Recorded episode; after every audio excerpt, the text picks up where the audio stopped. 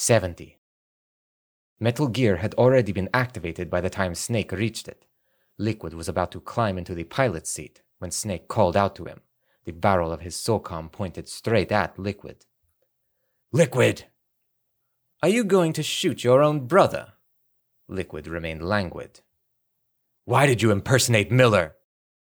To manipulate you, of course, Liquid said conversationally, as though the two were discussing the weather. It worked, too. You did exactly what we needed you to do. Snake's indignity was compounded by Liquid's next comment. I'm sure your masters at the Pentagon agree. Why do you keep mentioning them?